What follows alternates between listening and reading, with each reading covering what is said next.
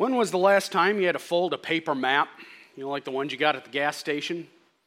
Were any of you any good at folding the paper map, or did you just kind of end up wadding it up? Yeah, yeah, kind of had had to have a special knack for doing that. And when I started working here, I had to buy street guides. You know, a regular map was not good enough to find where people lived. I needed to be able to see street by street exactly where they were. And you can still buy street guides.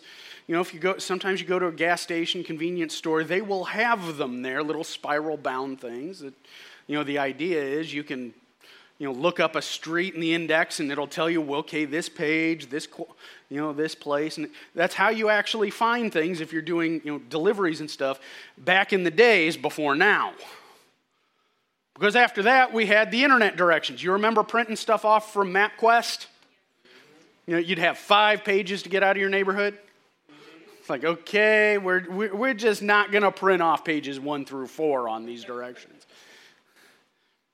Then came the GPS devices little Garmin, little TomTom, something like that. They were great as long as you had an updated map. Now it's all on the phone. You know, use Google Maps, Apple Maps. I tend usually use Waze, that type of thing. You know, it's great. You just punch it in, go. It seems like none of that will help some people, though. I mean, you, know, uh, you probably seen them out there on the road. You know, the people who see those big green flat things with writing on them, and they have no idea what those are there for. Nor are they using, you know, their phone or GPS. They're just tooling along in their own little world. And all of a sudden, their lane is ending or exiting, and now they got to swerve over, and that's your problem now. You've probably seen them. It's easier than ever to find the way to where you're going for most of us. Some folks, there's just no helping. But what about finding the way in life? When we get out of the car, okay, it gets a little harder. We have other choices to make. What kind of job will, will I have? What kind of career will I pursue? And we statistics tell us that a lot of people end up changing careers entirely. You get in your mid 40s and you start thinking, do I really want to keep doing this? And sometimes people just say, you know, my degree was in this, I've always worked in this, I'm doing something else now. I'm tired of that. Or we also have to deal with the question where am I going to live? What city? What town? What part of town? Who am I going to marry? Big decisions, decisions that have big impacts on our lives. And usually we don't find a map to those. But as we follow Christ, we are continually drawn back to God's Word. We continually come back to what he says. And over the coming weeks, we're going to be exploring, you know, now that we finished the Bible, we're going to be exploring some spiritual disciplines. Spiritual disciplines are activities, actions that we can take that will help us draw closer to Christ. Sometimes they're things that are really point, that are pointed out a lot in the Bible. Sometimes they're things that are just hinted at that generations of Christians have looked at and practiced and have found this is a good spiritual practice. So, we're going to be talking this fall about how we can grow closer to Christ, what we can do to grow spiritually. And this morning, we're looking at the Word of God, how it can discipline us to be more like Jesus. Because throughout God's working with mankind, He sends us messages. Messages that point us to Him, messages that instruct us on how we are to be. Because if we don't have the Word of God, what we are left with is our opinions about God. If you go start talking to people on the street, what does God want you to do? They might say things like, Well, I think God wants us to do this, or I think God wants us to do that. And really, we're just guessing, right? If we don't have something solid. Often we're talking about what we might like to be true. But sometimes what we might like to be true is not what actually is true. I would love it if chocolate chip cookies helped you lose weight. Wouldn't it be easy if you could sit down to a plate of the big old chewy chocolate, you know, the big old chunks of milk chocolate in it, and you could feel the pounds melt off as you chowed down? You know, dip it in milk for extra fat burning? No, it's never that. It's always like, you know, oh, the superfood is this. You're like, I'm not sure that is food. It's what my food eats. No, if you try a diet that's heavy on chocolate chip cookies, your weight loss journey is going to end in failure. So no, if we're going to follow Christ well, we have to turn to His Word. We have to see what God says. And it, it may seem odd sometimes to look to the Bible about why the Bible is important to us. It seems like circular reasoning. Well, the Bible says it's important, so we better take it at its word. Well, what else we got if we don't ignore, if we don't pay attention to the Bible? If we are left to our own devices, we are spiritually adrift. We have our thoughts about God but God speaks the truth about himself. We see his reminders of why we need his word. And we want to follow Jesus. I mean, the fact that you're here this morning says that you want to follow Jesus, or at least hints strongly in that direction. That's a wonderful thing. But if we're going to follow Jesus, we need his word if we're going to do it well. We're going to start in the longest chapter in the Bible, Psalm 119. I hope you're comfortable. No. It, Psalm 119 it's a long one, and it is given over to praise for God's word. And in it, we see that the word of God will protect us and uphold us. It will guide our behavior in a crooked world. The first stanza of this psalm says, Blessed are those whose way is blameless, who walk in the law of the Lord. Blessed are those who keep his testimonies, who seek him with their whole heart, who also do no wrong, but walk in his ways. You have commanded your precepts to be kept diligently. Oh, that my ways might be steadfast in keeping your statutes. Then I shall not be put to shame, having my eyes fixed on all your commandments. I praise you. I will praise you with an upright heart when I learn your righteous rules. I will keep your statutes. Do not utterly forsake me. Friends, the Word of God guides us to follow Him. Our ways by ourselves, they're the opposite of blameless. When we try to come up with a way to God on our own, when we try to come up with a way of living on our own, what we are left with is a way of living that we call sin. It is one that falls short of God. It is one that often is opposed to God. And you see, sin isn't just looking at God and saying, No, God, I'm going to do this. Sometimes it's trying to be like Him and just simply falling short, not reaching the goal. Friends, we're not going to be able to be like God all the time. We're sinners. But when we are devoted to the Word of God, we find our actions becoming more like Him when we are immersed in the Word of God, when we, when we seek it, when we understand it and study it, we, we find that our actions are being transformed. But that doesn't happen without a focus on the Word. If it could happen that way, humanity would have figured it out. God wouldn't have had to write all this. If you think about it, it took God pretty significant effort to get the Word to us.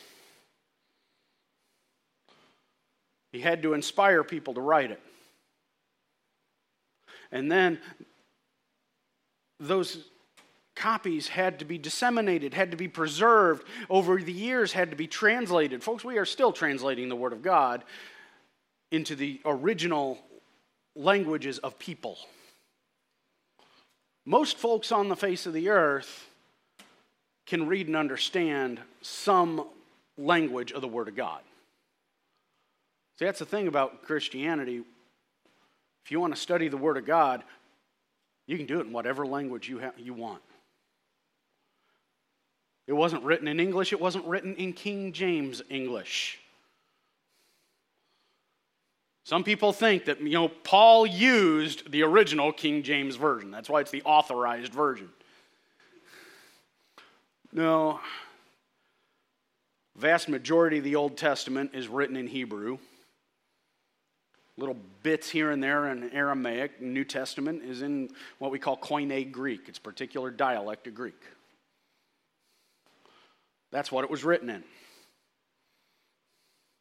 I don't know how many of you have ever picked up a Greek or Hebrew version of the Old or New Testaments. If you want to, sometime I've got them in my office. But we will read the Bible, we will study the Bible, we do it in English. I've got friends that do it in Spanish and in Russian and in Ukrainian. Unfortunately, friends, I, you heard me say a few weeks ago we were trying to bring some Ukrainians over. Their visa was denied. Uh, for some reason, apparently, you just can't bring missionaries to the U.S. right now. Sorry. But we don't make you read it in any particular language. If you're, if you're going to be Islamic, they consider the only authoritative version of the Quran is Arabic. You got to learn Arabic if you're going to read the word of their, their word of God. No, none of that in Christianity. You read what you got. It's very accessible. And God made it that way for us. But nearly every verse in Psalm 119 has some reference to God's word, whether it's the word law or it talks about testimonies, precepts, statutes, so on. All of them, every single verse, pointing us back to the word of God. Why? Because obedience matters because we need to follow what God's word says. In the Old Testament, they're being called back to the law that was that established their nation. In Psalm 119, the psalmist keeps talking about the word of God. He's meaning the law and the prophets. In the New Testament, Christians are called to the Christ who redeemed us, who redeemed us. Yes, the written word is important, but now in Christ we have it embodied in the Son of God which we still find in the written word. How can we be obedient to God, friends, except that we know what He wants? If you're going to do what you're supposed to do, you've got to know what is expected. At work, you probably have a job description. Or you ever drive down the road, you turn onto a new road, and you're like, I'm not sure how fast I ought to be going here. It looks like this road ought to be 50, but I wouldn't put it past some town council to post this sucker at 35, and there's going to be a cop right around the corner. So you're looking for the speed limit sign so you know what's expected, you know what's demanded.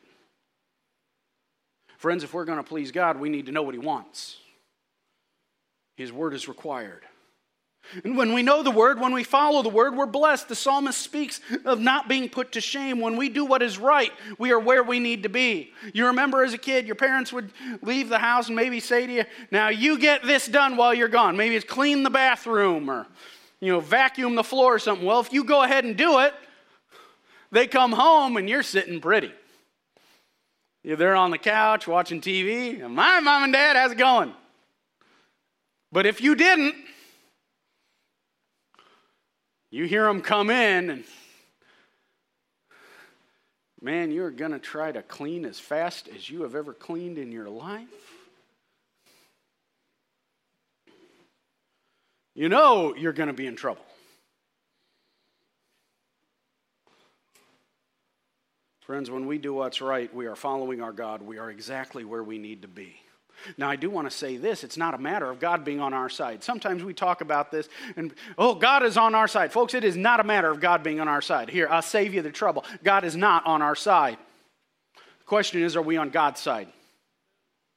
God is not endorsing our decisions. He's not backing us up. Friends, the question is are we doing what God wants us to do? Are we with Him?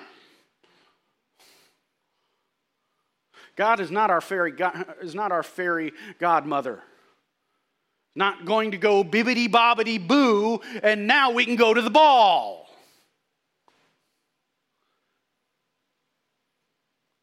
No, the question is are we placing ourselves with God? By devoting ourselves to His Word, we find ourselves guided closer to Him. We follow His ways. We will be His people. We will be with Him.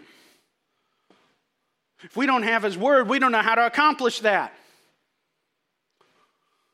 It's like playing darts in a dark room. Anybody ever try that? Not that dumb? You know, all right, we're going to play darts. First thing, draw the curtains and turn out the lights. Wait. I wouldn't advise standing over there.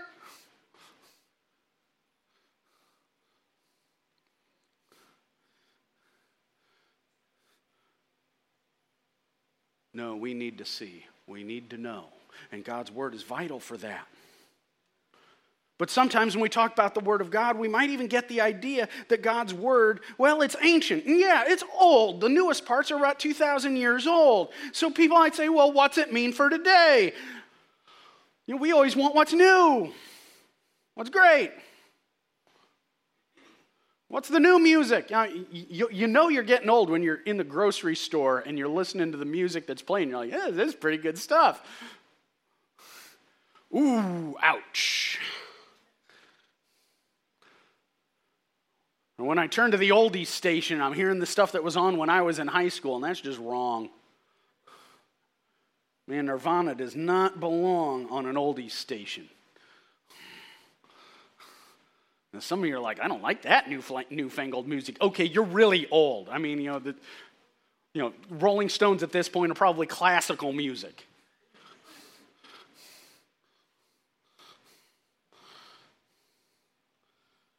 It's old. We don't have to care about it. But Jesus addresses this attitude. And sometimes people, people will try to assign all kinds of thoughts to Jesus. And it, really, what they end up showing is they don't know the man.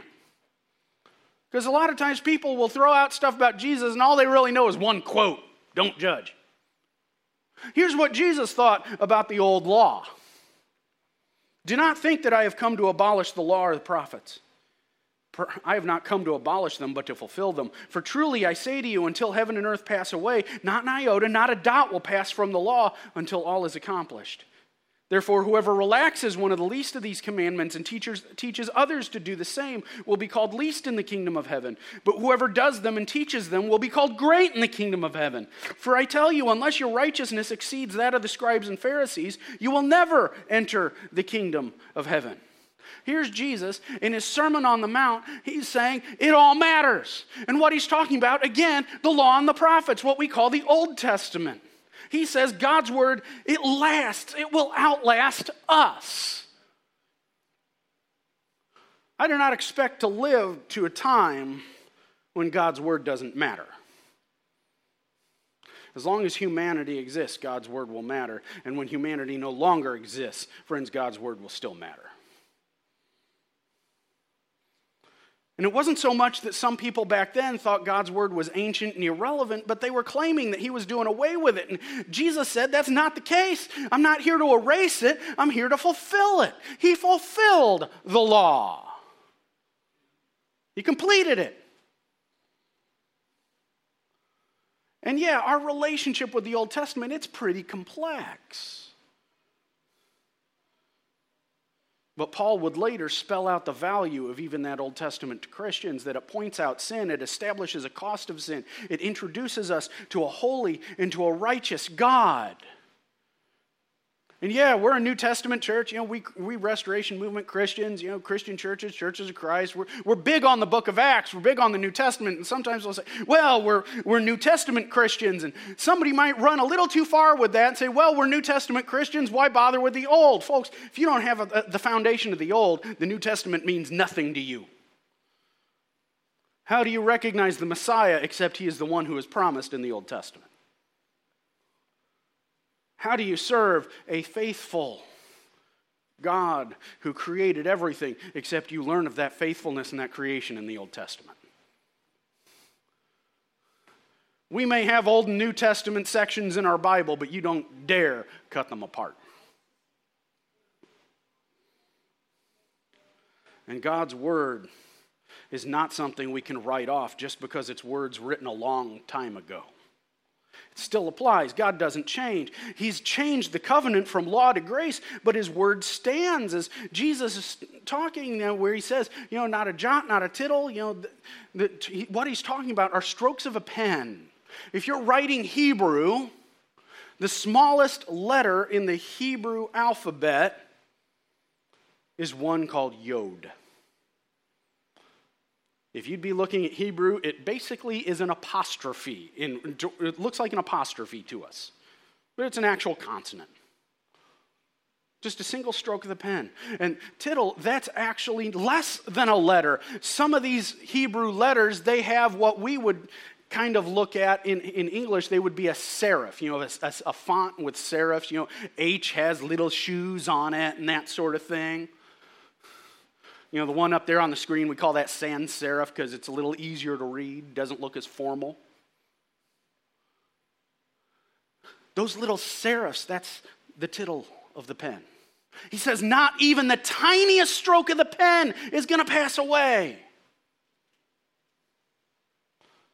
Jesus says, I've come to fulfill it. That's part of the change in covenant. He lived a sinless life so he could be a sacrifice for our sin, that he could open the way for grace. But doing that does not invalidate the law, it doesn't render it unimportant. Instead, it completes it.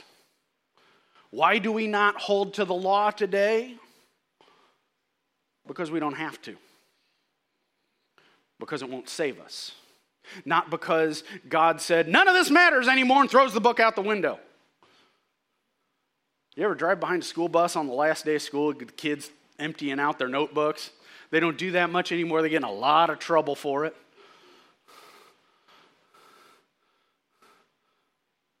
I don't need this anymore. That's not what God does with the law. God doesn't take the Old Testament and say, nope, finished. And what he does say, it's been completed. The things that are sin are still sin. Some of the laws completed, set aside. Some of it's reinforced, continues to apply. But it's incorrect and it's foolish to say it doesn't matter because it all matters. Some parts will apply more directly than others. It's not easy. You can't just go quoting bits of it and expect it all to stick. But Jesus says it's important. It will last. And that's why he says, and when he says this, the people's jaw must have hit the floor. They must have been, this is why you must be more righteous than the scribes and the Pharisees. And they would have been shocked because, in their eyes, how could you possibly be more righteous than the scribes and the Pharisees? These are the super pious folks. They'd have heard that and just taken a step back. Jesus, what are you talking about? But what Jesus is meaning is he looks at the scribes and the Pharisees and he says, You know, look, these guys ain't as righteous as you think. They held themselves up as examples of righteousness. Folks, they weren't that great. And I tell you, you can look around and you can find people, they've been in church for decades. They're still not as righteous as God. You can look the preacher up here. Folks, I know I'm not as righteous as God. Not one of us is. If you're going to get into heaven on your own righteousness, you got to be way better than me. Here's the good news the righteousness that we need, we receive in Christ. We use His perfect righteousness. When we believe in him, we gain the righteousness that fulfilled the law. The righteousness that we have surpasses the scribes and the Pharisees. It surpasses old Sister Bertha, who's been in the pew for so long that it kind of molds to her. It surpasses that of the, every preacher you can find. And it does so because when we believe in Christ, we get his righteousness. It's a righteousness we can never attain on our own. It is a righteousness that fully completed the law, perfect in every single detail. Friends, we are not so advanced and wonderful that we get to ignore God's word. Humanity has come up with a lot of new toys since then. But humanity's still the same. I laugh whenever people talk about how much humanity has progressed. No, we are the same. We are the same. We have the same temptations, the same peccadillos, the same personality problems. Well, you know, all of that is still around. We don't get to stand here and look back at the Greeks and the Romans and the Hebrews and say, oh, we're so much better. No, we are the same. We have different clothes, different language, different toys, but we're the same. People is people. And God's word mattered to them and it matters to us. We still learn from God's word, it still guides us, it always will. We will never reach an era in human development where we can close the Bible, set it aside, and say this no longer matters. And on top of that, Paul writes to his protege Timothy later on. He reminds this younger minister that God's word, all of it, is worthwhile for the Christian. He says, All scripture is breathed out by God and profitable for teaching, for reproof, for correction, and for training in righteousness, that the man of God may be complete, equipped for every good work. As we follow Jesus, as we rely on the Word, friends, the Word of God will complete us. It will help make us who we need to be. When we come to Jesus, we're making an admission. We have to admit, I am not who I need to be. We have to admit, I'm not perfect. God may love me, but I am not who God wants me to be. And that is why the gospel message offends people. Uh, it's what Paul says in, as he writes to the Corinthians. He refers to Jesus as a stumbling block. Well, Jesus is a stumbling block. He's a cause of offense, but to people who want to be perfect, who think they already are perfect.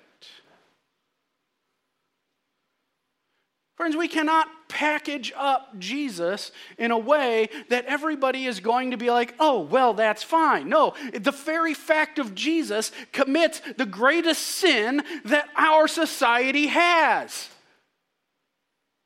It tells us we're not enough, it offends us. In our society, man, if you give offense, you have, you, you have done it. I am offended. But the gospel does not backpedal. The gospel does not take a step back. It does not say, Well, I need to take some time to work on myself. I thank you for bringing this to my attention, and I will try to be a better person going forward. No, the, the Bible just says, Look, the simple fact is, we are not who we need to be. We are rebels. We are sinners. We have fallen from God. And only in Jesus can we come back to Him. His coming stands as a testimony we have done wrong. We have separated ourselves from God through our sin. How do we become who we ought to be? We turn to Scripture. It's the Word of God, it's where we find Jesus. And even for those who follow Jesus, even for us Christians, we're not yet complete in how we follow Jesus. Bad news, friends. You ain't the perfect Christian. None of us are. We don't have it all together. We don't have it all figured out. We are not doing everything perfectly. And I'm sure you're sitting there thinking, well, preacher, I already know that. Well, if we know it, we ought to act like it. Because the fact is, following Jesus, man, that's a long, long path. The longer we walk it, the more we realize there's a lot more for us to do. We need teaching because we don't know anything. Anybody in here know everything? Don't have any teenagers in here at the moment? You remember when you knew everything as a teenager? Wasn't it, wasn't it a wonderful time?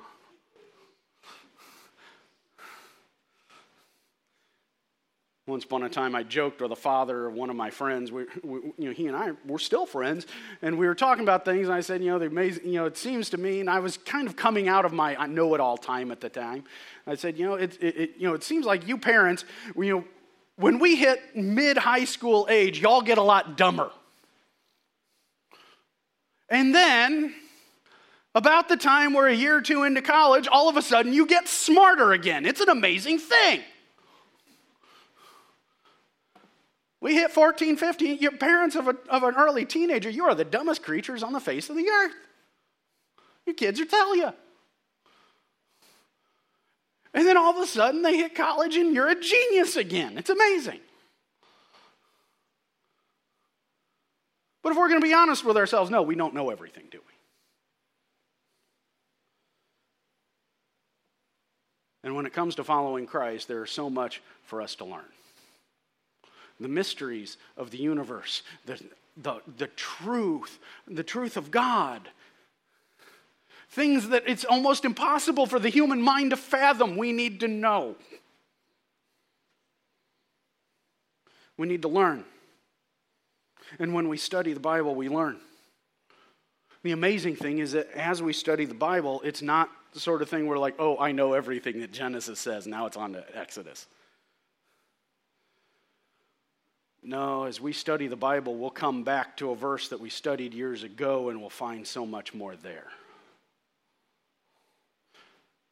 When we, stu- we, call, we teach our Bible students in, in our Bible colleges this, we call it the hermeneutic spiral. But uh, that you study the Bible, you learn a lot, and then you come back to the same passage and you find more there because you're not the same person you were when you studied it last time.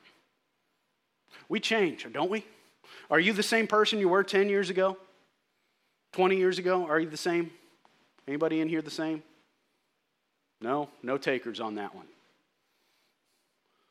When we get older, hopefully we get wiser. But we learn from the Bible, we learn from the Word of God, and it shapes us and changes us, and we come back and we learn yet more. And it's just an ongoing thing. It teaches us. And as it teaches us, we also find we need conviction because we do things that aren't right. Sometimes we study the Bible, friends, and it will smack us upside the face. We will study it and we will find this is something that I didn't want to hear. This is something that's critiquing me. Well, I wanted to be told I had it all together. But instead, I'm being told I'm in the wrong. And when that happens, we got two choices. I've seen Christians take both of them. We can either admit, I'm the one in the wrong, we can pray, we can repent, and we can change, or we can dig in and say, nope, I'm going to get mad about it. How dare you tell me such things?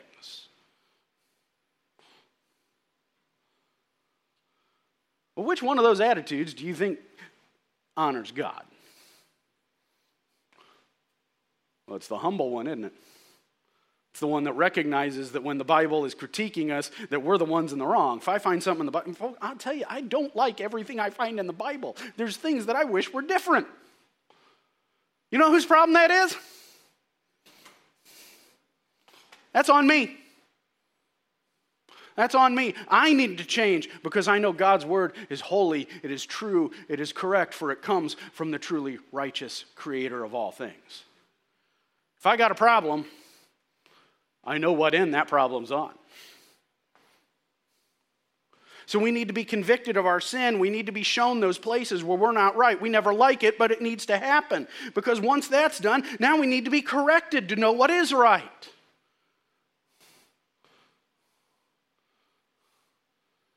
See, it's not just enough to know you're in the wrong, you got to know where to fix it. You got to know what you did wrong. Wouldn't be real helpful if you were in a class and you turn in a paper and the teacher just gets out that red pen, a nice fresh one, and burns the whole thing on your paper. How can I do better? And the teacher looks at you and says, Well, if you don't know, I'm not going to tell you. That's not helpful, is it? You can't advance, you can't get any better. No, but the Bible doesn't just convict us, it corrects us. It shows us here's how we should be. And, and being corrected, we also find that we need to be trained. The, the, we need to become more like Him, to be guided in the ways of Jesus.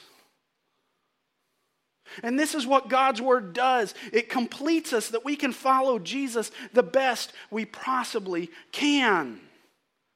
We will not be who we should be in Christ without a devotion to God's Word. Because if we're going to be devoted to God, friends, we got to be completely devoted to God. Jesus demands complete devotion. I look in here, I see a bunch of couples sitting together. It's always nice sitting together in church, isn't it? When it's possible. How would you have thought, gentlemen, back in the days when you were dating, if she would have said to you, Now I like you a lot, but I'm really going out with about three or four guys, and you're no higher than number two. You're not getting the prime dating nights unless the other guy's busy. Gentlemen, what would you have thought? Yeah, hopefully, bye. We're going to clear up your schedule for you, and number three can move up a slot. No, nobody's going to settle for that. Jesus doesn't want to be our Savior for those times when we've got nothing else going on. He wants to be the driving force in our lives. He wants to be the most important one in our lives because we cannot follow Him well if He does not have that spot.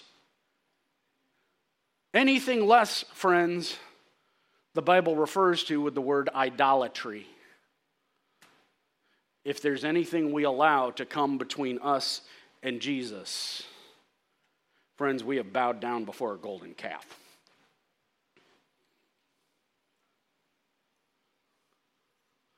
We need to be fully devoted to Him. Our priority should be to become like Him. And the Spirit living in us makes use of the Word to accomplish this. If we ignore the Word, we're showing by our actions how much we want to be like Jesus. And it's not an answer that we really want to say, is it? If we say, well, I want to be like Jesus, okay, how bad do you want to do it? Bad enough to read the Word of God? Well, not really. Yeah, I want to be like Jesus. I don't want it bad enough to actually do anything for it. Well, then I guess we don't want it, do we? No, we should yearn to be complete in Christ, and devotion to the Word will get us there. We won't get there without it.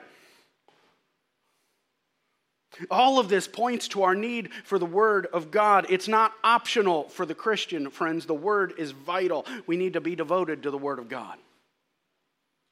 Now, it is rare to find a Christian who will admit that they don't care about the Word. If I start asking, hey, do you care about the Word of God? I expect everybody in here is going to be like, yeah, I care about the Word of God. But the majority of Christians might struggle with that devotion. How can we do it? It's one thing, you know, we've got the desire, but sometimes the practice is eluding us a little bit. You want to be devoted to the Word of God, be purposeful. Use a plan, a daily plan or devotional. Don't just try, if, if you're not used to reading through the Bible, don't just sit down on page one, Genesis 1 1. In the beginning, God created the heavens and just go. I mean, you can do that, but I'll tell you, that's not easy. I mean, you get to Leviticus. Leviticus is where Bible reading plans go to die. You do Genesis. Genesis is a piece of cake. You got some, the, the stories of the patriarchs, good stuff, nice action, and you're doing good. And then you get to Exodus, and you're like, Exodus, woohoo, plagues. If it bleeds, it leads. That goes for the Nile River. and the firstborn. But then you get to the middle of that Exodus, and it's take for the tabernacle, get so and so to make this, and it needs to be this big. And like, oh boy, we're, we're, we're kind of hitting a difficult spot. It's an uphill climb. You finish Exodus, like, okay, we're through Exodus. Whew, that was rough. You know what's next? Leviticus. You get to Leviticus, the priests will do this, and this festival will be done this way.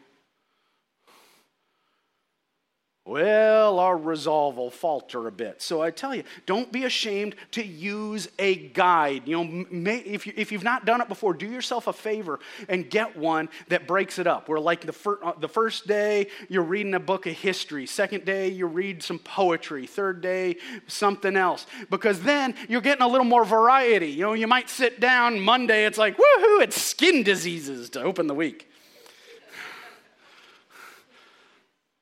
And if the hair changes color, show it to a priest. Riveting.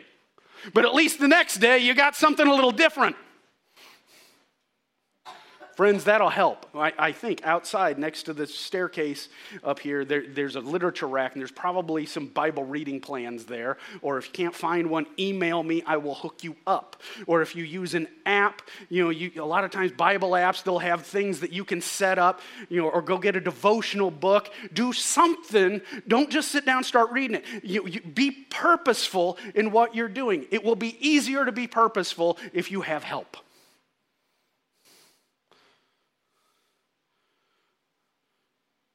You need to plan for it. And then when you're reading it, you want to be open while reading. You see, the Bible will reassure us and convict us. We'll get pats on the back and swats on the rear, sometimes in the same passage. If our goal is to become like Christ, and it ought to be, we need to be shown where we need to change. I've heard it said the Word of God will comfort the afflicted and it will afflict the, comfort, the comfortable. Sometimes we need one, sometimes we need the other. Sometimes we're hurting, we need a pat on the back from God. And sometimes we're just a little too comfortable. And we need that good old holy two by four upside the noggin. The Bible will do both. So don't just look for what you want. Be open for God's word to address what you need, what you want, what you need to hear, not necessarily what you want to hear. Because God's word is sharper than a two edged sword. It will divide right down to bone and marrow, meaning it will cut all the way in, friends. You need to let it. And sometimes you're going to read something and you're going to have to sit back and say, Oh boy, Lord, help me with this one. Be open to that because we need it and be eager to do it. Friends, reading the Bible, being in the Word of God, it's not a chore, it's our life. I mean, how many of you wake up in the morning like, I gotta breathe again? okay, done with that for five seconds.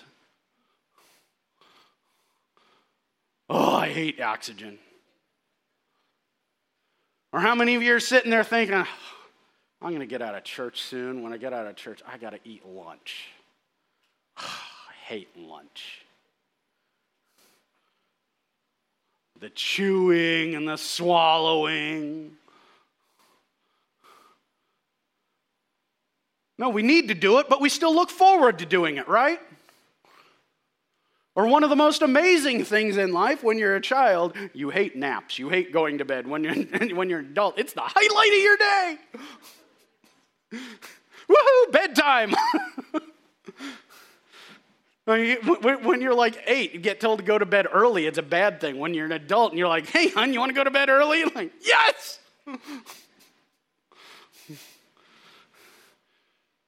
we need to sleep, but we also look forward to it.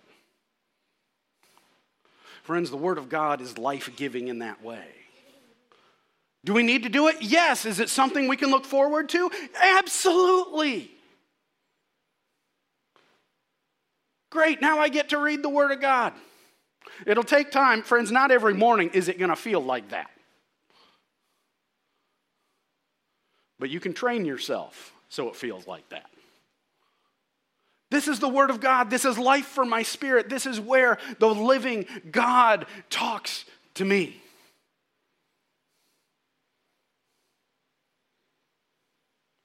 Friends, if we can bring ourselves to be disciplined by the Word of God, we're going to benefit from the Word of God. He gives it to us for a reason, it matters. We will not be who He wants us to be if we leave it closed, if it builds dust. I'll tell you, if I, if I ever visit you in your house, if you want me to come over, be happy to do it, but I'm not going to pull on a white glove, walk over to your Bible, and go, not going to happen because I know, you know, look, a lot of you may read it on your phone. Usually, if I'm doing, doing a plan, I'm like on my iPad or on my computer, just easier that way. But we got to be in the Word. Because when we're in the Word, friends, we're where we need to be. We're receiving the life that comes from God. Not because it's dry text on a page, but because we are spending time and, with and seeking the creator of our souls. Yeah, when we talk about it as a discipline, we're always like, oh boy, I don't know about that. But if we do it, we're going to find we get shaped, we get better, we become who we need to be. It might be a task to perform, but it's a holy one. Stand with me. Let's pray. Father, we thank you. We, we are so very grateful to you for your word. We praise you that you have given us what you want. Lord, build in us that desire to seek you in your word, to be in it regularly, to be shaped and formed by your words that we can be more like you. We pray this in the name of Jesus. Amen.